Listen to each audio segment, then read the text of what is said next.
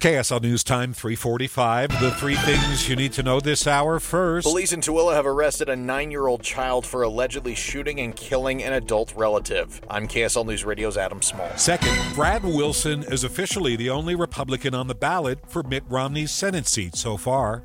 Wilson announced today he's collected enough signatures. Third, our biggest traffic trouble spot. Two crashes on 7th East, one in downtown Salt Lake City at 700 South, the other one on the opposite end of the valley in Sandy just after 9400 South. Ricky Meese the KSL Traffic Center. Another round of wet weather today with a high of 50.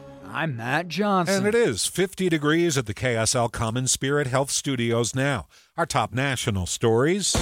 ABC News, I'm Michelle Franzen. After a judge ordered Donald Trump to pay nearly 355 million in the civil fraud trial involving his family business, New York's Attorney General Letitia James, who filed the suit, tells ABC News she's prepared prepared to seize Trump's assets if he doesn't come up with the fine. If average New Yorkers went into a bank and submitted false documents, the government would throw the book at them.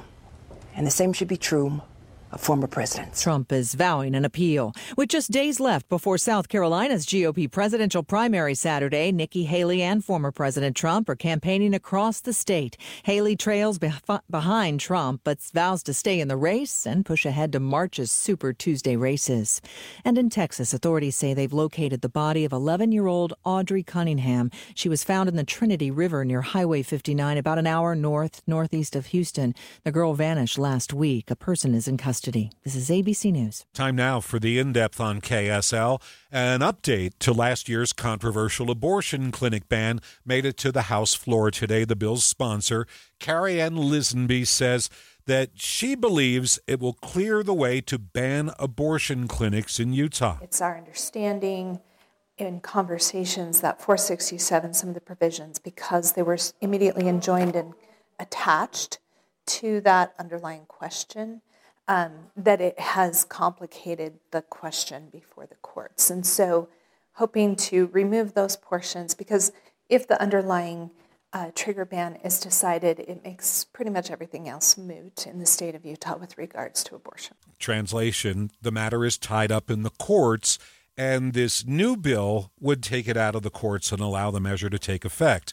Lisonbee expects. Meantime, Shireen Ghorbani is the Chief Corporate Affairs Officer for Planned Parenthood of Utah.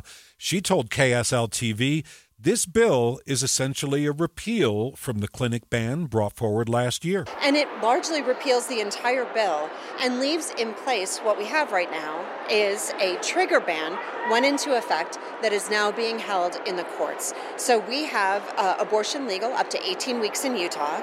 This clinic ban was another way to further restrict people's access to the kind of health care that they need to abortion access.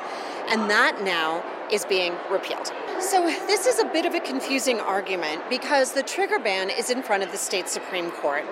The clinic ban is not in that case specifically in front of the state Supreme Court. Generally, what we believe is that it's really important for Utahns to understand that both of these are avenues by which their access to life saving care, to abortion care, will be restricted. Why she's repealing this clinic ban is really a great question for the representative.